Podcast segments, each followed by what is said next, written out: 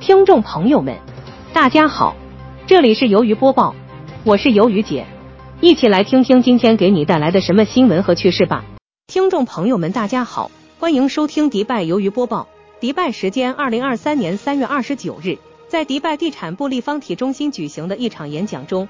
电子房产居留签证系统被认为是提高房产投资者经验的重要因素。该系统是一种高效的房产申请电子平台。可为投资商提供灵活、便捷、优质的服务。迪拜土地局总裁苏丹·布蒂本梅杰伦以及数位该局官员参加了会议。这一电子不动产居留签证制度的建立，证明香港特区政府决心加强与房地产业的私人部门的合作，推动房地产业发展。迪拜经济议程 D 三三中指出，这项倡议符合迪拜副总统兼总理谢赫·穆罕默德·本拉希德·阿勒马克图姆殿下明智的领导阶层的要求。这一议程的目的是为私营部门投资创造一个具有全球竞争力的环境。苏丹布地本梅杰伦表示，让迪拜成为全球地产投资的领头羊是其最重要的战略目标，而这需要与私人企业的密切合作，以及与政府的紧密合作。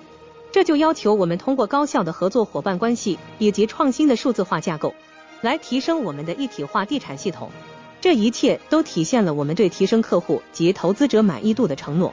我们坚定不移地追随英明领导人的方针，高度重视私营部门在促进可持续发展方面所扮演的积极而又不可或缺的角色。不动产居留签证电子化系统为投资者提供不动产居留电子平台的便利服务。这是一个多语种平台，有阿拉伯语、英语、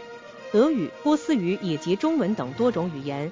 它也包含了一些特性，这些特性使得应用程序能够电子追踪。并且能够完全自动的处理服务需求。另外，投资者还可以使用该功能来应对可能出现的问题。